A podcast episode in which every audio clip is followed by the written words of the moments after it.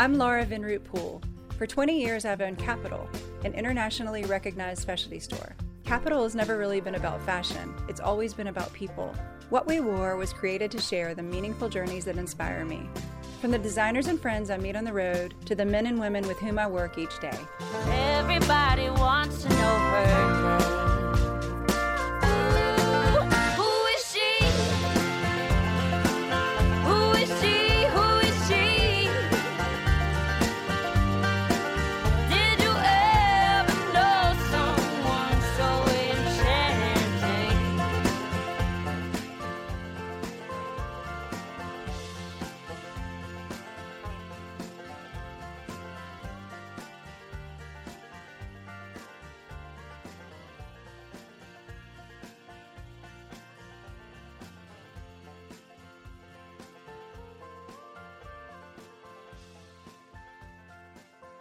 Cameron Silver, um, I'm so excited to have you on the podcast. Where are you? I am currently in Boulder, Colorado. But you're you're not from Boulder. We tell the listeners where you're from. No, I'm not from Boulder, but I've sort of spent uh, I think 67 days here. We've been counting. Really? Yes, yeah, I've been here for quite a while. That would never be a place I would think. When they said you were in Colorado, I was thinking you were in Aspen. So I didn't. I've been, to, I've been to Aspen twice, and I'm going to Telluride tomorrow. Okay, um, I, didn't, I, I, didn't, know you were a mad hippie. I mean, that's yes. not- yeah, no, I totally. Um, my look has completely changed. It's a mix of like American Gigolo meets, you know, a mountain man. I like it. It sounds great. Yes, but I'm, you know, I'm originally from Los Angeles. I was born in East LA and grew up in Beverly Hills. Yeah. Uh, an so only child, I think. I am an only child, yes, for, for better and for worse sometimes. I have one of those too. I think it's for better. I hope so. it's complicated. Yeah. And tell me what what was your first fashion memory, Cameron? I, would say it was when I saw the movie Annie Hall. Uh, so as an only child, my parents took me to do everything. So I was seeing, you know, R-rated films as like a nine-year-old. but that film made an impression on me um, because I love the, the look of the fedora hat and the vest and the rolled up sleeves and the khakis uh, and the, the undone tie on Diane Keaton. So I uh, appropriated that look once and my parents took me to Fred Segal and um, a star was born because every sales associate was so enamored with this, you know, nine year old, I think I was nine or 10 at the time. And I realized the power of, of fashion to attract attention. Cameron, you're really tall. Were you were you a tall little person too? Not super tall, but I mean I was tall for my class. I mean, I'm I'm oddly tall considering my parents are little. so I was always long but you know now i'm six three and i guess if you know you put a fedora on a nine-year-old who looks kind of tall. Well that's what i was thinking i was thinking you probably look great in the clothes. Were your parents shoppers or were they were they into clothes and style? Yes my my mother continues to be a voracious shopper of questionable taste. You know i think her fashion heyday was definitely like the mid 80s to mid 90s so it was Sonia Rykiel and Azzedine Alaïa and Claude Montana and Terry Mugler and Valentino and a little bit of Oscar. So that's when she was shopping and, she, and my parents were much more social at that period. My father also has always liked beautiful things. I mean, he, he, he passed away, but he loved his Gucci loafers. And I think you traveled a lot as a child. What did, what did your dad do that took y'all on tra- traveling so often? Well, my dad was a personal injury attorney, so oh, that wow. that wasn't the real reason for our travel. It was really because um, they loved traveling, and you know, when you have one child, it's not so complicated and, and not so expensive. Uh, so they were fairly exotic travelers. So by you know, when I was three and a half, we went to South America, which was quite unusual in 1972 and 1973 to be in Argentina and Peru and and Venezuela. And, and I have very strong memories of that trip. And all of our travel always included shopping. So on that trip, I can remember buying a llama puppet named Pom Pom Bom Bom. and I'm sure my mother bought lots of kind of Guatemalan textiles that are probably in some drawer somewhere in the house. Your mother being a shopper, I mean, was that, did you already see the value in holding on to important things, clothes and things from travel? I don't know if my mother set that example. What what I did realize is that you know finding pieces on your travels helped the memories uh, Yeah. be more intact. So, I mean, that's the amazing thing that I remember Pom Pom Bomb Bomb at three years old. I also remember that my mother threw it in the washing machine and killed Pom Pom Bomb Bomb. so I've had tremendous trauma because of that, along with my blanket white. It's one of the childhood things I remember. But I, I I did realize um, at an early age that I learned a lot about places I was visiting by what was local Yeah. and what was made local. And still to this day, wherever I go, I like to shop local and Yeah. I like to vintage shop locally. Um, when I was in Hawaii last month, I was thrifting looking for aloha shirts and i have enough now that i'll be doing a pop-up in kona in may Cameron, you're also a natural entertainer. Were you like that as a child? yeah i was totally performing constantly my grandmother was a was a pianist and taught piano till the day she died and uh, it was not unusual for me to do recitals where my grandmother would play piano and i would sing and then i would sign autographs to I love it. uh, my grandmother's penny poker friends. but I also, you know, I, I took acting lessons uh, in grammar school. In, in high school, I was president of Madrigals and I was classically trained as a singer and actually got recruited to UCLA as a sophomore in high school as an actor. Wow. So my, my training was, you know, pretty serious in both classical voice and in theater. So I went to UCLA, but my career sort of segued away from theater. I, I continued to sing when I got out of college, but I did take costume design at UCLA and I found it incredibly inspiring and I was good at it. I've also read that you you did an album for Hollywood Oh. Records. I, I didn't know this. Tell Yes. me about this. There have been so many careers. when I graduated UCLA in 92, I started to interpret the songs of Kurt Weill and the Weimar cabaret composer Friedrich Hollander. Of course you did. Uh, yes, of course. That's what everyone does. Obviously. And I was touring around the country and eventually recorded an album of the show that came out in 96 or 97, almost about the same time I was getting ready to open Decade. So I always say that I used to recycle old songs and then I started to recycle old clothes. Had you done retail before? Like when was it that you decided that fashion was something you wanted to pursue? Well, I always worked retail. In high school, I worked at Fred Segal, like every Beverly Hills kid. uh, in college, I took a year off because I worked at Theodore and was making so much money that I like horrified my parents by taking a year off of school. and, that, and it was at that time, Theodore was just amazing because they were. I mean, they were selling Kenzo. They were the first of Dolce and Gabbana. It was like Ghost Silk was like, you know, people would buy these Ghost Silk outfits for fifteen hundred dollars, and you buy three of them. Yeah. You know, the jacket, shirt, and pants. I, I wish I kept all my Ghost Silk because it's sort of like how we're dressing right now. I remember we, there was Castelbajac and People of the Labyrinths, Uh-huh. Kath, Katharine Hamnett. So it was Oh God, yeah. so I was always interested in fashion, but what I really, really remember Saturday mornings watching Style with Elsa Klensch every Saturday morning at 7:30, and I would watch it with my mom and dad.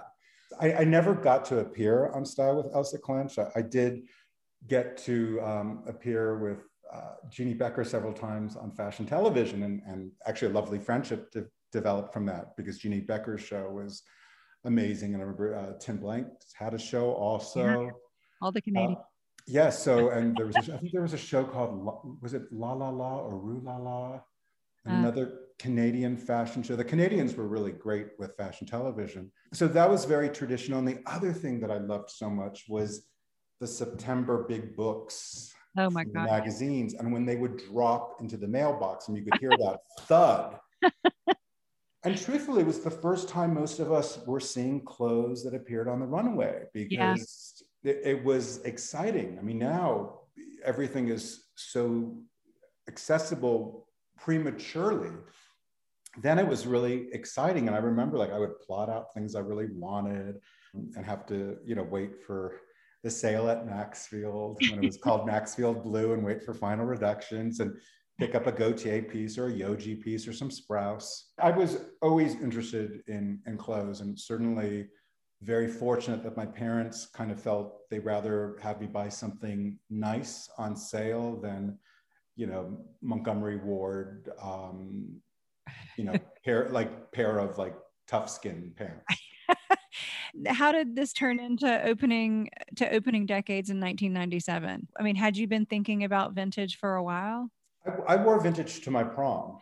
Oh, I, I actually got my tux from Rita Watnick, who owns Lily et Cie, yes, she had her store on Third Street next to Dupre Dance Academy, where I would uh, occasionally take like tap or basic jazz, which um, I wish there were recordings of my horrible dance ability. But I, yeah, I bought a 1940s tux that I wore to the prom. You know, I think that was fairly progressive in 1987 when I graduated yeah. high school. So I, I, was interested in vintage. And then through my um, music career of singing all through the early to mid 90s, I would thrift looking for men's clothes mm-hmm. because I would be in, you know, Alamogordo, New Mexico, or Orlando, Orlando, Florida, or Seattle, or Portland. And usually I was in like a two week gig where you know you, you did the first week to get the reviews and you did the second week to get an audience. So in between the gigs i had to protect my voice since i was i was it. There was nobody else uh, to play me. I started to thrift initially looking for men's clothing and eventually kept finding women's and i was just sending things to my parents. So their living room was filled with clothes at a certain point and, uh-huh. and so you know, I, I, said a star was born at Fred Segal. Well, a store was born on the, on the road touring glamorously. And then I guess you had a clientele from Theodore or just from growing up in LA. Like, how did not, you? Have... Not really. You know, I, I opened on Melrose, a block and a half west of Fred Segal. Okay. And it was pretty barren then. Um, the Art Deco building that I'm in had had so many failed businesses uh, over the course of, of, many years, but I, I loved it, it appealed to me. And, and uh, originally I was next to a bookstore in the building. Now I have the whole building, mm-hmm. but I didn't really have a clientele. I had a, a mailing list because of my performing. So I had some people coming because of that. And I wasn't an interloper. And this was the thing that I think really helped me launch the business. I was a native of LA. I was a guy. I wasn't mean. I wasn't crazy. I mean, that crazy. I was, you know, relatively young. I was 27 when the store opened, which now seems completely ancient when you look at someone like Billie Eilish, which right. she's accomplished at 18.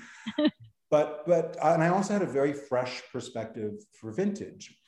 I wanted everything to look modern. So the store was really edited. The collections were the collection was extremely edited. It was very 60s and 70s focused, mm-hmm. and people found the store. And uh, one person in particular was profoundly impactful on the store, and that was Richard Buckley, Tom Ford's partner yeah. and husband.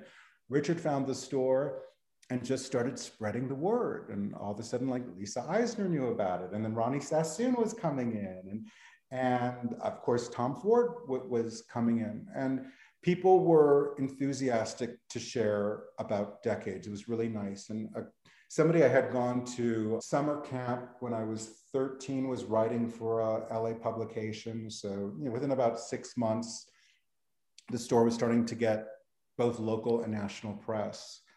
It was the right time because we were just starting to dress up again on the red carpet. Celebrities needed things that were unusual and one of a kind.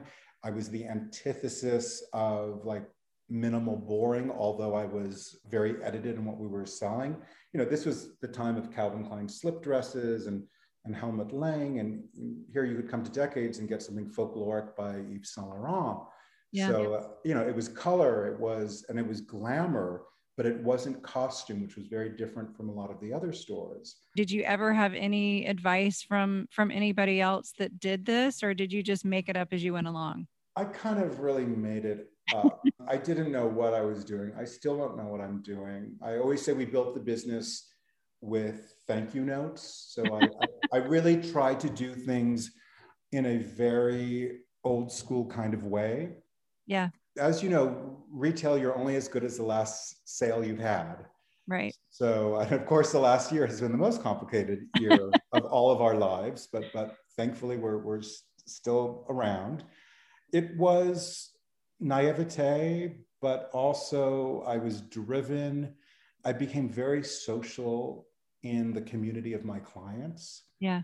So, you know, I was flying to Houston to go to, you know, the opening of the ballet or, you know, going to New York for, say, Venice. And then I started going to Paris for couture.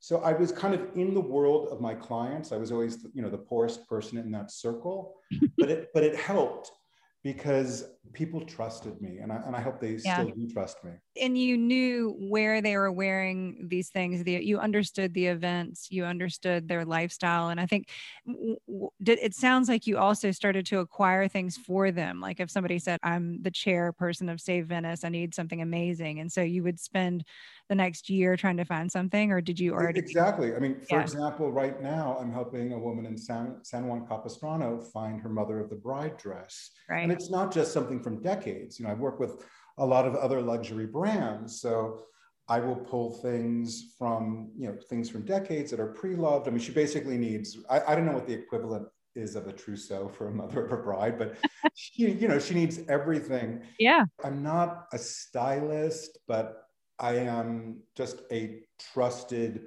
partner in, in the journey. And I love to shop with people. I've been helping a friend here in Boulder with editing her closet and and updating her wardrobe. And it, it- you know, it's it's fun. It's not brain surgery, but you know, I think as we're on the the cusp of getting out of the you know most difficult 14 or 15 months of of modern times um, people are excited to start dressing up and socializing and, and being philanthropic and traveling so i'm just trying to support these people on, on their journeys and you know every so often i get to fly on someone's plane Do you think that this past year has been harder than 2008, 2009 oh yeah 2008 and 2009 were easy compared to really? Well, yeah, because you know, LA did not get that affected, and we Yeah. had a lot of. We still had our Hollywood business. And you have probably had a lot of people selling stuff. Yes, and then and, and even 9/11 didn't Yeah. affect us that much. I remember I was supposed to be in New York on 9/11. I ended up going to Toronto and getting stuck there, but I was supposed to do an in-store appearance at Barney's, where we had a vintage department for several years, and I had a major collection of YSL jewelry and ready-to-wear, and I couldn't be there.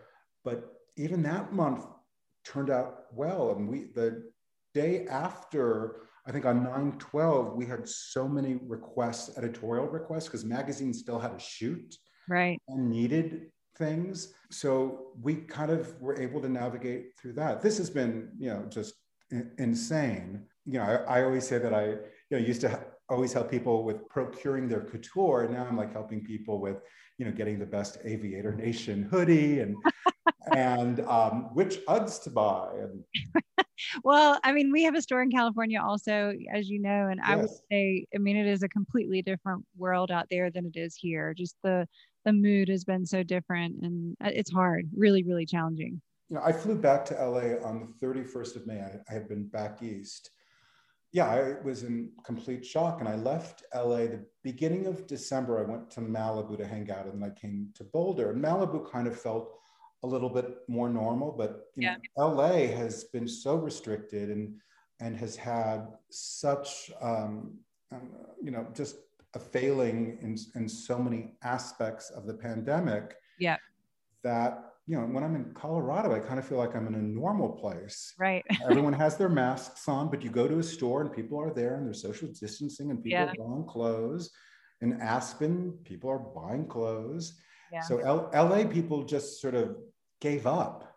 Yeah. Yeah. Just the, the mood was so completely different, just emotionally, just more taxing, I think, than where we are. no, but but interestingly enough, I, I did a you know a couple projects with a luxury brand in LA of dealing with their VVIP clients like in October and November. Mm. And people were shopping, but I think it was beyond just shopping. It was about desperation to have community and Yeah. conversation. Yeah. And um, I think that's one of the beauties of, of brick and mortar retail that can't be replicated online No. that people want that community and and i think you know for us like as independent retailers and people who are really hands-on with our clients who i i'm i think we would both call our clients part of our extended family Yeah. i i, I think that there is such a desire for it so we're we're we're inching back to it I want to talk a little bit about your book, Decades. Tell me about the process of that. Was that something you wanted to do, or did a publisher reach out? Was it something you'd always wanted to to do? I was on my way with a friend to the Nancy Reagan retrospective at the Ronald Reagan Library. And I was there with my friend Jean Stein, who's a great writer who wrote the Edie Sedgwick book. Uh-huh. And, and she's sort of going, oh, and sh- her father had been a pallbearer at Ronald Reagan's funeral. So the strong family ties. She's about as politically opposite as Reagan. So she's like, I can't believe we're going here. And like, oh my God, this is so ridiculous. And you have to write a book. O- On the way there, she calls her literary agent. And within about two weeks, there's a bidding war for this book. And, and it finally came out five years later. And did you enjoy the process? What was it like? It was very interesting because uh, Bloomsbury, that published the book, was very clear that this had to be a, a like a, a classic book that would get printed over and over again, of which it has. And they had a reference of a book that they had published on cooking called, I think it was the Big Fat Duck book, which, which had been a, a phenomenal success as an oversized, expensive book. Right.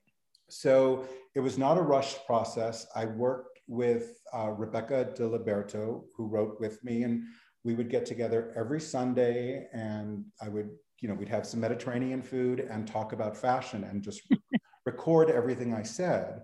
Right. And then we came up with, with the concept of a, a chapter for each decade, and then the dualities of, of, you know, is it Bettie Page or Grace Kelly? It's both that are happening in, in one decade. Um, and then we turned in, you know, more or less the manuscript, and then the research was done for the artwork. The copy had to be adjusted, and, and then the book gets designed. So captions have had to be made. So it was an extremely long process. I just can't believe that I'm still doing book signings. I know. At, at some point, I'd like to write a follow up to decades about you know fashion in the 21st century, but it, was it's it's not easy to do a good coffee table book. It's really easy to, to do a mediocre one, Yeah. but to do a good one is a lot of work. But you're proud of what you produced. I am proud of it. Uh, I, I just need to write another book, and I didn't get a Pulitzer. So. And speaking of fashion history, I mean, that's a huge part of what you do. Is it all self-taught and is it is it recent or is it you just your whole life you were interested in it in fashion history? Because you, you couldn't do what you do without knowing a lot. Right. I mean, I, I read a lot of books. I have a pretty large collection of fashion history books, but I, I do my fabrics because of UCLA and costume design, and I have some concept of construction. I mean, mm-hmm. Of course, I was better at hand sewing than machine sewing. I mean, I, these little, my huge petit main were better uh, at, at more couture techniques. And, and I was fortunate that I grew up, you know, with with access to things that were happening in the 80s and 90s in fashion. So I was very familiar with that. I just learned a lot over a couple years, but I mean, I'm not a definitive fashion historian. I'm not a Hamish Bowles, you know, who's just like a genius. I have a good eye and I can identify things pretty quickly. But I think that my niche was really more about finding the modernity in the past and undiscovered designers and um, making things accessible. I, I love storytelling. So Yeah. I'm just like this this hybrid weird person who's just you know trying to figure out how to retire. Well well eh, but i also think having the history of working in retail and understanding that you also have to sell these things you have to look at them through a different lens there because i think that they have to still be flattering they have to make you feel beautiful in order to sell and that's a pretty specific niche in itself. That's a really good point because i think you know a lot of vintage stores you know people would buy buy things for for the fantasy of it. I was always buying things for the selling of it, and, right. and I still work that way. and, and, sure, I, I have some things that we've had for 22 years that still haven't sold. so it continues to be a challenge. You found your way back into entertainment through the Dukes of Melrose on Bravo and then hosting um, QVC and then Halston. Can you talk to me about this next chapter? And and all the way through, you're still you still have decades, correct? Yes. so I, I still have the story. You know, I, I got sort of cornered to do the reality show for Bravo, so you know I did that. And what was that like? Incredibly disruptive and had absolutely no benefit to my career, to be perfectly honest. Um, the, the book was the best thing I ever did. Oh, that's so interesting. That that's yeah, interesting. Just, it's just not on brand for me. I'm not. Yeah. I'm not a Bravo. You know, I'm not that kind of personality. Yeah. Um, I'm getting pitched a travel show right now. Like, okay, that's much more me. And the project with Halston QVC was, you know, just a, a, a wonderful mix because Halston is the the closest to the personal style I love on people. So the, yeah. the DNA and the codes of the brand meant so much to me. And for years, headhunters would ask me like, what would you like to work on? What brand? I was, I was like, Halston, Halston. So it came to me and for five years, it was incredible to have the relationship with the QVC community, as well as our brick and mortar business and online business. I loved it. Now I'm just ready to, to do some, you know, what, what the next thing is. And there's some really interesting projects um, that when I finally surrendered to the chaos of the world uh, in, in, December of last year, yeah. Like, things started to happen. So, yeah. you know, now, now, my cup runneth over with with opportunities, and I'm most excited about you know spending a month in Hawaii, and um, you know bringing a little bit of decades and sustainable chic to the island of uh, to Kona. So that's yeah. going to be a really cool project. You've had such a full, as we've heard, an eventful career. Can you talk a little bit about what some of the biggest challenges and the setbacks were along the way? Well, I'd say the biggest challenge retail wise was, you know, having to sue my ex-business partner for embezzlement, fraud, and other nefarious activities. It's just, you know, unfortunately all too common. Yeah. It just was a reminder that it's hard to trust people. Yeah. And, and, I'm a very trusting person. And you know, then I had a similar experience with with a, a manager at the store who, you know, was helping me clean up a mess. And of course, this person decided to dip their hands in, in, yeah. into the into the pot. So those have been the biggest challenges. Um, just because it just you know disappointment in people's character. And yeah, I mean, I'm the type of person who I wouldn't take a quarter out of my own register to put money in the meter without like putting a slip in. Like I'm just like to this day, I mean, I own the business 100% now. I own the building 100% now, but I'm not going to steal from my my own business. I'm very very much into transparency. So that has been the biggest challenge. I'm very blessed to have a good team in in place right now you know, I have played hooky from my store since the beginning of December, and everyone has been pretty sensitive to to that and kind of you know I mean it's because it had been a really difficult year. My father passed away, and yeah. you know, it just was dealing with with a, a lot of things that I needed, you know, to take care of myself. But I've been able to do things remotely. I, I um I say that's the hardest thing. And is there anything you wish you'd done differently, or I mean, is the lesson in it all the best part about it? And well, I mean, like the lesson sucks. I think, I, I think I, the lesson of just not trusting people sucks. I mean, yeah, that, yeah it's terrible. I wish I had listened to a handful of people who said, I, don't think you should go into business with this person. Yeah. we don't trust this person. And, um, you know, I just was, I, I'm very much like Switzerland. I never speak poorly about people. I, I, do you know Diane Pernet who does a shaded view Yeah, of fashion? yeah. So I mean, Diane used to call me Norway. I'm like Diane, it's Switzerland. So, I think um, race neutral too.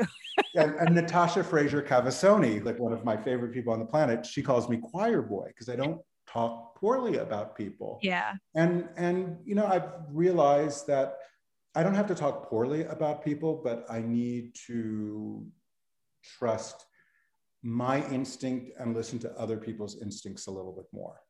I loved reading a quote from you in the beginning of the pandemic in Women's Wear Daily that said, I've never tried to be everything to everyone. That's a lesson a lot of brands will learn now. And Ah, I, I love that so much. How do you think that the pandemic has shifted fashion? Well, I'm horrified by every brand choosing to become athleisure. You know, like that is not going to get people back into stores. No. It, it there is a fine line, but it's been interesting to see the brands that have stayed very much in their own kind of world, and and I, some of those brands probably have the luxury of a big backing who can ride out a storm for you know 16 months or so. Yeah. But you know, you look at historically during the Depression, during World War II, obviously things changed, but but fashion still provided a fantasy. It's like I love in Rachel Felder's book about red lipstick. It's like they never banned red red lipstick during World War II.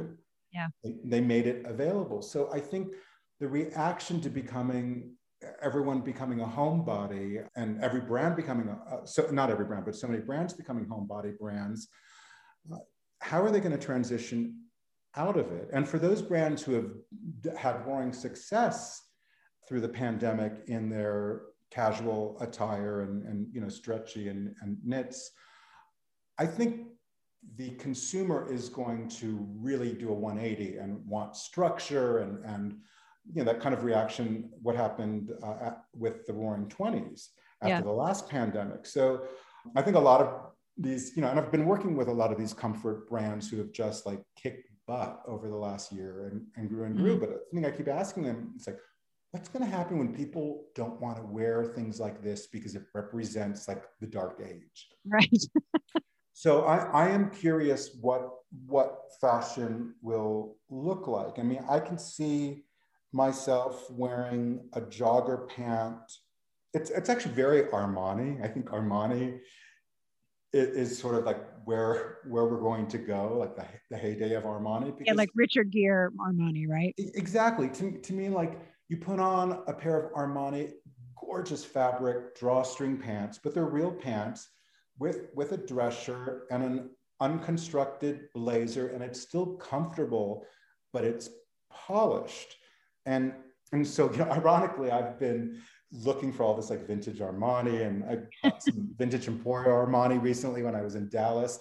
But that's what I think is it's going to look like. Um, I mean, certainly couture will probably be so over the top. Yeah, I know. I mean, what do you think? I, I agree and I disagree in that I, I do think, you know, when you look at the 20s, roaring 20s, there those dresses were bias cut, you know, hair was short pixie. I do think there are things that will stay. I mean, I think people have been actually comfortable for the first time in many years. And so I think I think it'll be ultra luxurious, but I think it will be comfortable. So it could be, you know, back to your Halston or Azzaro, like those cashmere long sleeve gowns, knit, you know, with with crystal buttons and Exactly. It just has to be the luxe version of it. And I think for brands that it's not part of their DNA, it's just been so wrong. I mean, I sometimes I'm like shocked when I get these email blasts of like what a brand is doing. It's like, I don't want that from you. I know exactly. I know we had a kind of a stand down with a with a designer this week, and we were just kind of like, I mean, if you want to try to sell it here, you're welcome to try, but there's no way we can sell this. Mhm. Speaking of, you are a part of our special retail mini series. Talk to me a little bit about what you think the future of retail looks like. I mean, I've been thinking about this since like March 16th right, exactly. of last year. I was gonna say, yeah, 2020. As far as e-com and digital shopping, I think that it's going to become much more service-based. Yeah, So it, is what you've always done. Yes, it's so it's like it's so all, all everything's going to have to be service, service, service. Whether you're shopping on an app, it just can't feel anonymous. I mean, for example, everybody loves Apple Pay because it's easy. Mm-hmm. You know, so it's like Apple Pay makes consuming easy, but Apple Pay doesn't address what you're actually purchasing and helping you understand how it fits and feeling the fabric. Because we have such a problem with people consuming and buying stuff online and buying three sizes of something. There's so much waste Ugh, going on. Gross. The biggest thing I would say, first of all, is that we're going to buy less, more, better. Yeah. So I, I think that ecom has to figure out how to decrease the amount of waste and high return rates. Yeah. Finally, uh, I, I think it's a great moment to be an independent. It's a great moment to sell something that's one of a kind, that's not ubiquitous. Yeah. I bought in Dallas a little LV crossbody like messenger bag because I thought it was cool. But I was as excited about the early 80s linen high-waisted pants I found at my friend's store, Vintage Martini. Right. You know, so, so it's like that, it's like we we have to find a way to make things a little mysterious and make discovery part of the process of fashion because having things be too accessible and too ubiquitous makes it boring and uninteresting. And, and fashion is about discovery and playing dress up and, and the costume changes and how your personality and carriage changes when you put something on. So it's going to be a hybrid between uh, virtual and in person. And then, what do you think about the role of uh, vintage in the future of fashion? Because it, it, really is the most sustainable fashion model there is. It is the only truly sustainable. but I mean, I think it will continue to grow. And obviously, the, the lines are getting more blurred as to when something is vintage because now it's, you know, something that's two or three years old. People want right. to call vintage when it's really archival. My concern about vintage is that there's a lot of big players exploiting it. Yeah. Again, when something gets too accessible, it loses its cachet. And I just, I I don't want that to happen to vintage. Like I don't want vintage to become Tommy Hilfiger. And he's built a great business. But you know what I mean? Like I I I don't want there to be vintage departments in every single store and yeah. vintage it's like it still has to feel special yeah for the same reason luxury retail has to feel special yeah. I mean, and let the pros like you do it, the people who've done it for, you know, 25 years and know what you're doing, I guess. Exactly. What do you envision for yourself in the next two years? What's what's the future of Cameron and decades?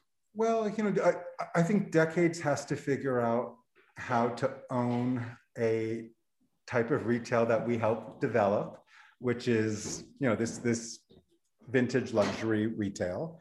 So I have to figure out how we can build it and scale the business, but do it with intention and good faith.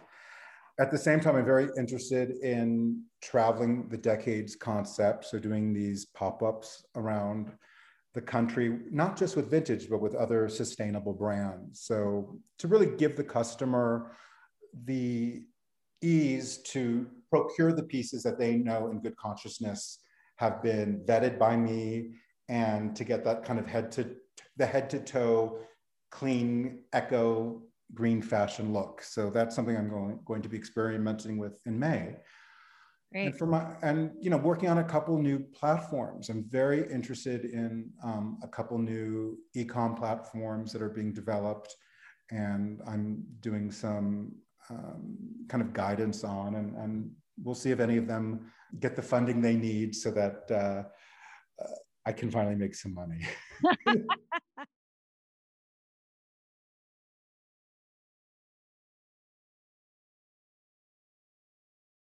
we touched on it earlier, but I want a much better, longer description about what you wore to the prom.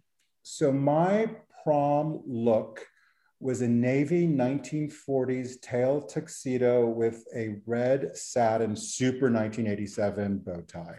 That sounds gorgeous there was a limousine, and I had two dates. All right. Um, That's the first. I don't remember. I don't remember the shoes. The only thing I really remember about the prom is that the after prom, I got really sick. It was at the Palace on Vine, north of Sunset. Uh-huh. And everyone thought I had done like tons of drugs. And I was like this total less than zero moment. and it absolutely wasn't. It was the chicken Kiev. Yeah, it was like exactly. It was like so sad. No, I'm barfing because of the food. That's why I haven't had it since. have you? Yeah, I bet you really haven't. Have you? Oh no, seriously, never. Cameron, thank you so much. You're welcome. This was fun.